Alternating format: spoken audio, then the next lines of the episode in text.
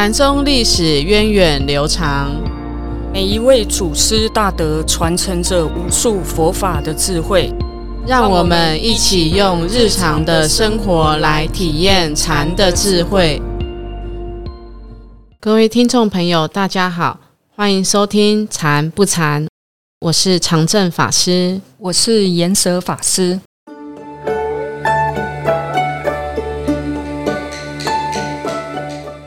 我们上个礼拜讲了重遇惠安禅师的故事，那我们也提到怀让禅师曾经在惠安禅师住席在少林寺的时候呢，去拜会过他，向他请法哦。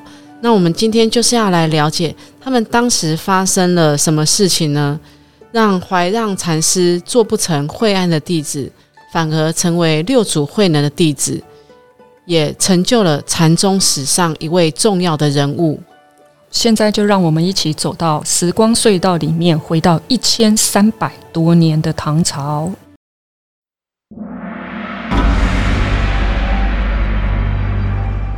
禅宗故事。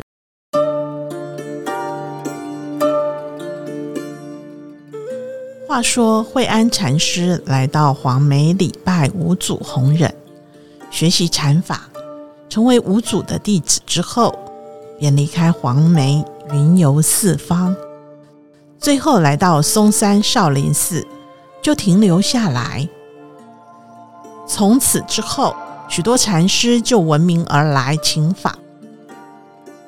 这一天，坦然和怀让前来礼拜惠安禅师，向禅师请意。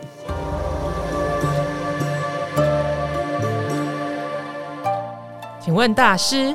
什么是达摩祖师从西方的印度传到中国来的东西？想要问达摩祖师传来的是什么？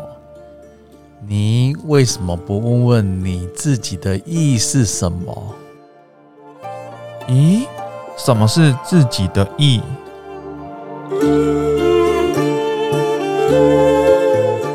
当观密作用，大师。什么是密作用啊？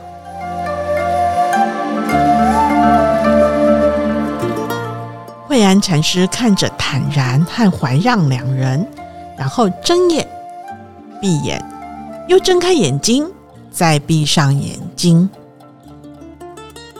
哦，坦然禅师这时候才恍然大悟，当下就决定不走了。他要留下来跟着惠安禅师修学禅法，成为惠安禅师的弟子。但是怀让却一头雾水。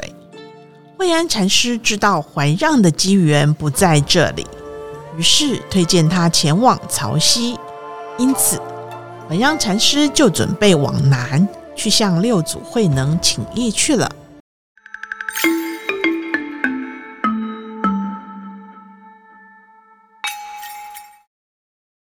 听完这个小剧场，觉得很有意思哦。那在小剧场里面，我们听到坦然禅师和怀让禅师，他们就问啊，如何是祖师西来意？就是达摩祖师从印度来到了中国，他带来了，我们都说他带来了禅法，那到底带来了什么呢？嗯。哦，那为什么惠安禅师会回答他们说：“何不问自己意？”嗯嗯，法师，你的理你的体会是什么？我觉得他这个如何是祖师意、祖师西来意哦，在唐朝是不是算是一种问候语啊？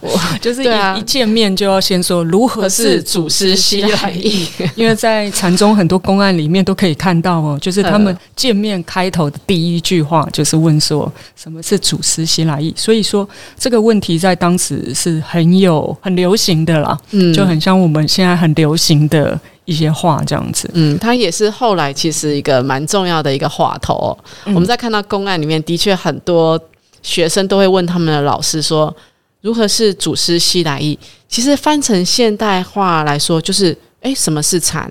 嗯嗯，就是这么多人在讲禅怎么样，禅怎么样，那到底什么是禅呢？嗯。嗯，那这让我的感觉很有趣，因为有时候也会遇到一些法师或菩萨来问我们问题，嗯，然后我都会很认真的，就是哎，你是什么问题，我就要给你一个答案这样子。可是我发现这些禅师很厉害哦，你问我，我也问你，就好像反问回去，反问回去这样子，然后就会让禅师陷入，哎，那到底是什么意思哦？我我觉得这些禅师们都非常非常的高明，而且非常的非常的头脑非常先进哦。怎么说呢？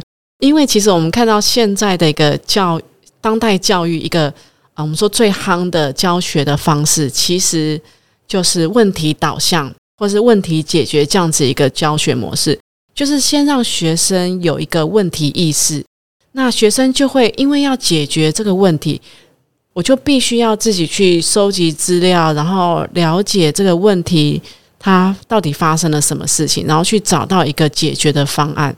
哦，其实是。这个真的是呃近代的一个教学教学手法趋势啊，教学教法里面会学到的，包括什么 PBL 啊、问题导向模式啊、问题解决模式等等哈。那可是我们看到古代的禅师一千三百多年前，他们就知道用这个手法来去点拨学生。我不直接告诉你答案，而是你要自己去找这个答案。嗯，就好像在学钓鱼啊，他不是给你鱼。他直接教你怎么钓鱼，嗯，所以他这种问题意识的学习方法，可以让学生主动的去学习，而不是被动的啊！我问你，你就告诉我答案，你就给我鱼吃就结束了。那这样子得到的鱼呢，他反而就是吃完就没有了。所以这学生根本不知道该怎么样去解决自己的问题。所以我们再回归回到这个问题来呀，嗯，我我们现在很多人想要学禅修嘛，嗯，那。不只是我们说学到方法哦，怎么去用禅修的方法？那很多人也会在观念，或者是我们现在有很多的书籍，会从书籍语言文字里面想要去了解，诶，究竟禅是什么？嗯，然后禅的滋味是什么？嗯，我我想很多人，包括可能参加很多禅期，参加很多禅修活动，甚至自己也很用功在打坐。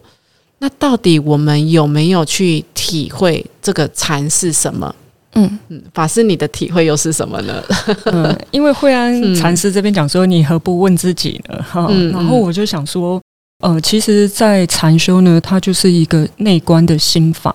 其实我们一般往问题向外问，其实就是想要透过对方告诉我解答的方法。可是他这边是反过来说，你要从你自己身上去找答案，从你自己内心。为基点来出发啊，所以我觉得禅是什么？其实它就只是提醒我们要，呃，把向外攀援的心内观来了解自己的烦恼跟执着是什么。那当我们可以了解自己，然后去观察到，其实我们上一集有讲到我们的念头、我们的烦恼、我们的想法，它都是不断的在改变跟变化的。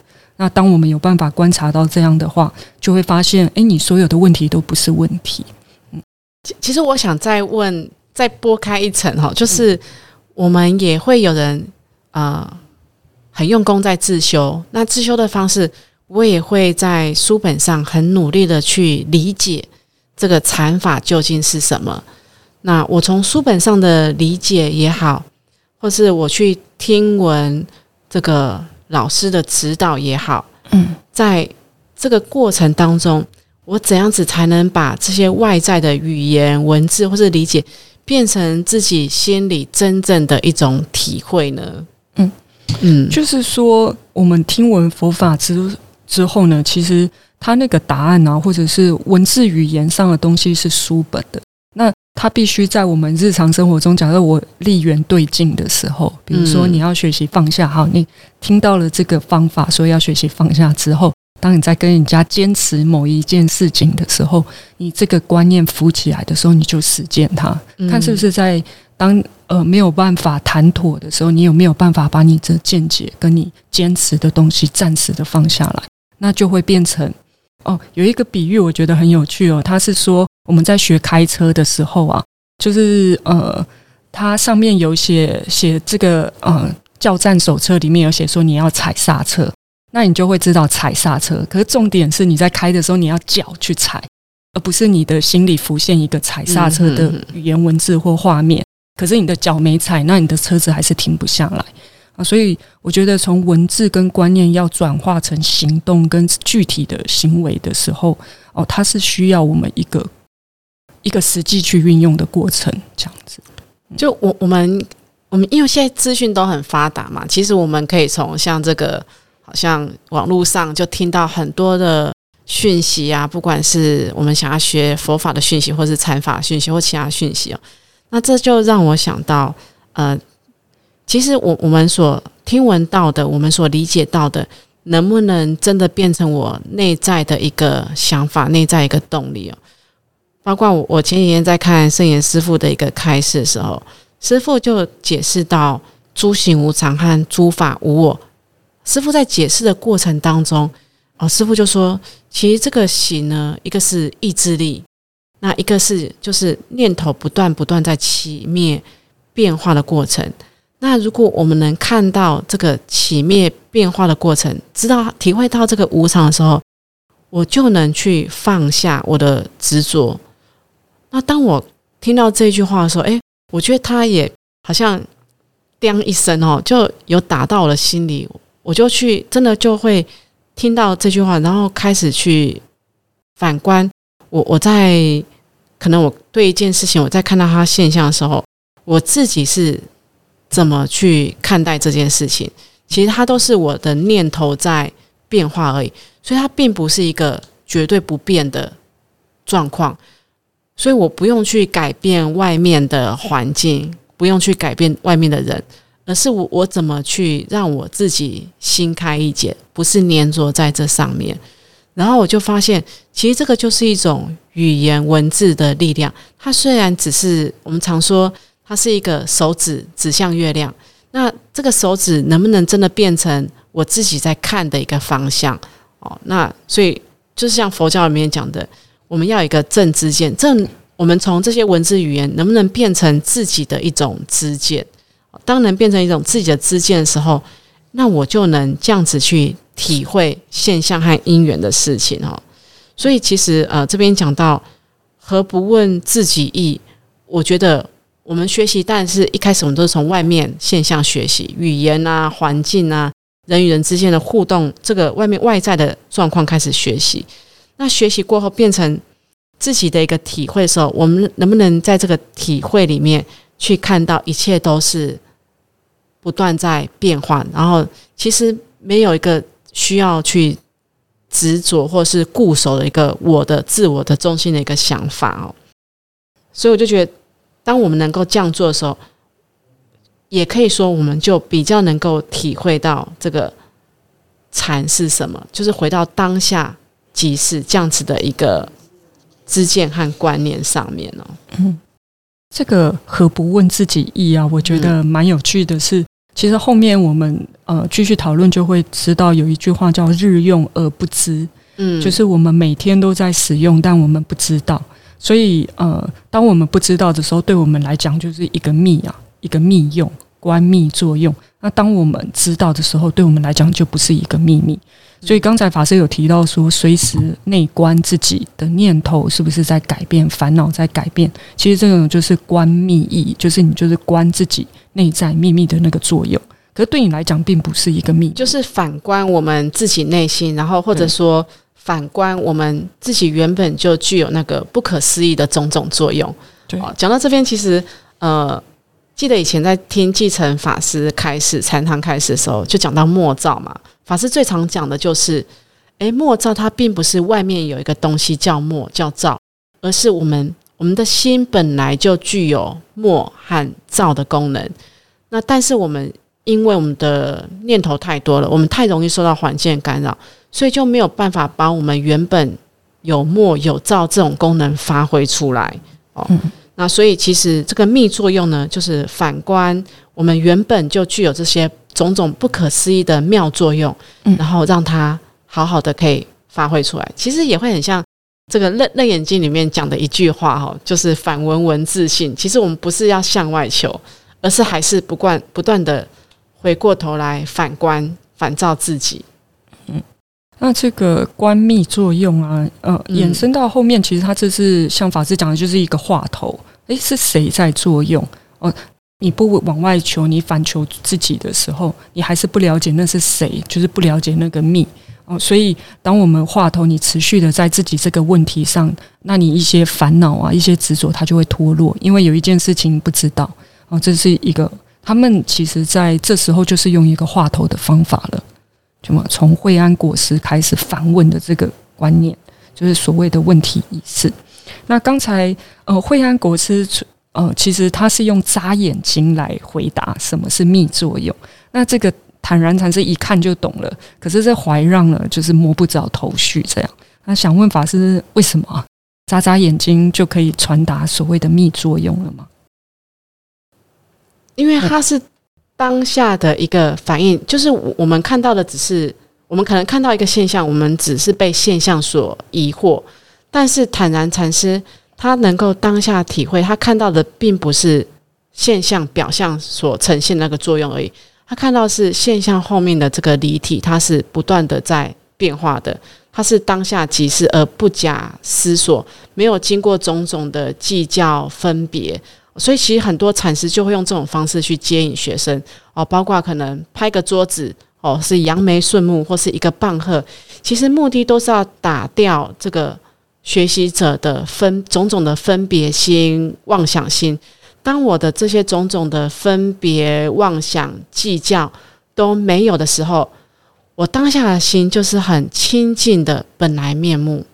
嗯嗯，那就是这么简单。嗯，好，那所以坦然禅师当时也是跟慧安禅师是非常相应的，所以慧安禅师这样子的一个作用呢，对坦然来说就是非常气机气理的一个教学。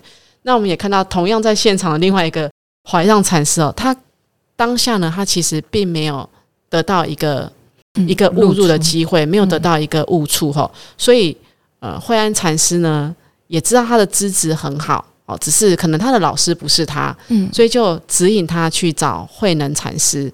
那的确，他也找到对的对的老师哦。所以，其实我们我们在学习禅法一个很重要的的几个关键哦，第一个。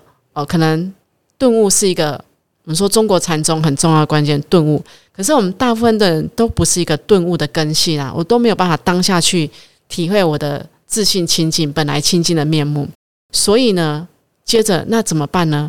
一个很重要的事情，我们要有善知识的引导所以这个惠安禅师他就引导怀让禅师去找慧能禅师，那的确他找到。慧能禅师为他的老师之后，在他坐下来学习，也成为了一个哦，未来禅宗史上非常重要的一个人物。为什么重要呢？当时呃，坐下除了怀让之外，慧能还有另外弟子叫做清源行思哦。我们应该日后有机会会介绍到他。就是这两位禅师坐下，他们的弟子传承了他们的教法，然后开出了禅宗非常有名的所谓的五家七宗。那让禅宗一直能够蓬勃发展到现在哦，所以怀让禅师在当时虽然得不到惠安的一个回应，可是他却是日后禅宗史上非常非常重要的禅师。为什么？因为承先启后，然后培育了许多重要的禅师出来哦。所以其实我我我觉得也是我们在学习过程当中，不用因为一时的。失意对，一时好像哎，我怎么都学不会哦。可是也许下一个因缘呢，我就学会了，而且不止学会了，我还成为一个哦这个领域中的很重要的一个角色哈。所以有句话叫什么“大给”，台台语怎么讲？大机慢提哈，大器晚成呐。大器晚成。对，所以大家不用因为一时好像哎，这个禅修怎么，然后都说有禅味啊，我怎么一直体会不到，一直体会不到？其实不用太担心，就是。反而是放慢，然后就是呃无所求的去学习。我们只问过程，慢慢的、慢慢的，其实会把自己这些资粮都累积起来哈。所以真的不用去求一时。我们看到怀让禅师就是一个最好的示范哦。如果怀让在惠安那边就放弃的话，就真的很可惜。嗯嗯，老师，你有看今年的世界杯吗？有啊，梅西冠军是阿根廷，对不对？可是你记不记得第一场？第一场对沙地阿拉伯的时候就输掉了。然后我就在想说，完了，阿根廷为我哭泣。可是可是，因为就一时，其实他是输的，可是他并没有说，哎，我这一输我就倒地了。对啊，后来其实还有还有一些这个专家还还去分析说，也许就是因为第一场输了，所以他们后面反而是更加的谨慎去。面对后面的这个这个球赛哈，哎，我们怎么讲到这边变得很兴奋？那这个怀让呢？其实他在那边虽然在惠安那边没有得到认可，嗯，但是他其实就持续了在慧能那边又修行了八年，对他没有放弃，所以这个怀让的成就并不是空穴来风的，而是他持续持续的耕耘跟精进，才有这个后来的成就。好，那其实我们刚才讲到这个何不回何不问自己一，或者是这个密作用哦，那我们一般人都是习惯往外求啊，比较少会。比较少记得要向内去探索自己的所谓的本来的面目哦。那我们平常应该怎么去练习觉察自己呢？嗯，法师，你的你的方式是什么？你的方法是什么？其实我发现我们会好像很了解旁边的人，但或者我们了解我们的小孩啊，了解我们的太太先生，了解我们的同学，但其实我们真正不了解的是自己这样子。所以有时候，当我们已经发了一顿很大的脾气，然后事后再来想，就诶，为什么我刚才会这么生气？就代表我自己不够了解我自己。所以，呃，我们有一个动禅心法，就是很好的一个关照的方式。它的方式就是你身在哪里，心在哪里。那我就是随时呢，当我在做事情的时候，我很清楚我在做什么。当我清楚我的身体在做什么，我也很清楚我在动什么念头的时候，那那个觉察力就会渐渐的培养跟起，呃，就会培养起来。那我有一个经验，就是因为他这个身在哪里，在心在哪里，从我们出家开始就会一直提醒我们。那我前一阵子就有一个体会，就是我们的活动啊，跟事情非常的多，可是我突然发现，因为平常这样练习啊，我的看东西的话术感觉变高了。就我本来可能只有四百八十 K，就是糊糊的，但是因为长期的观察，所以你会发现禅修久了，你看的画面会变一零四八四 K 画质，所以你对自己的心念啊起伏，乃至对环境的动荡，都会变得很清楚。那这时候你比较不容易起情绪，因为。当你发现你一旦遇到这个你快要生气的时候，在那之前你会觉察，那觉察的时候你就不需要发那一顿脾气，然后后面再来后悔。好，我想我我们平常中哈可能没有像法师这么这么厉害的能力哦，但是我我在想，我们可以找一个我们每天都会固定做的事情来观察，例如可能大家每天会做的事情是什么？滑手机。滑滑手机是太向外的哦。我们在找除了滑手机之外，像例如我们早上起来，我们可能我们一定都会刷牙洗脸，或者是我们都会用早餐。那我就假设我就固定观察我刷牙洗脸的时候，我我身体的松和紧的感觉是什么，然后这时候我心里的状态是什么，就是找一个固定的事件，然后固定的观察。可能刷牙洗脸是一个固定的事件，可以固定观察。那还有吃早餐的时候。那我我今天吃早餐，我我能不能觉察到，我今天吃吃的时候，我是生闷气的在吃呢，还是我心情是蛮愉悦的在吃？哦，还是我也没有生气，也没有愉悦，就是很一般的在吃用这个早餐。那这是我们每天都会做的事情，就在我们每天固定会做的事情的这个状态里面，去观察我今天的状况跟昨天的状况有什么不一样？哦，那跟然后我后天的状况跟前两天有什么不一样？从这样子的固定的状况去观察的时候，可能这个方法会更具体一点。好，那为什么会有这个方法？是因为大家的生活是，我们就从日常生活起居中去想。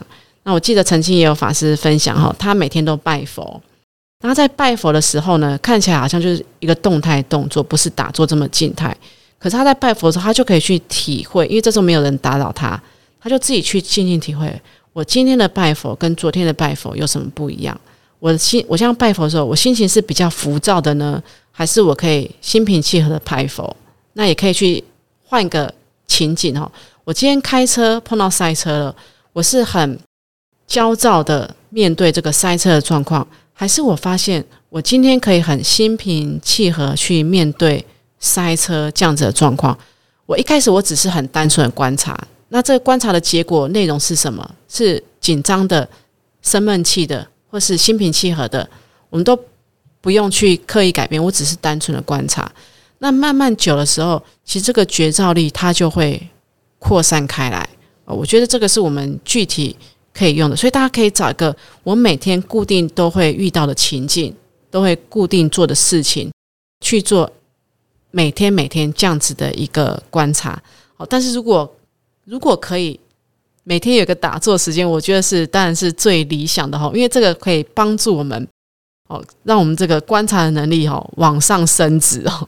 所以这个呃，不管是刚才延伸法师分享的方式哦，或者是每天找一个固定的情境来做这个比较深入的觉察，或是不加批判的觉察哦，相信对大家的这个自我关照都会有都会有所帮助哦。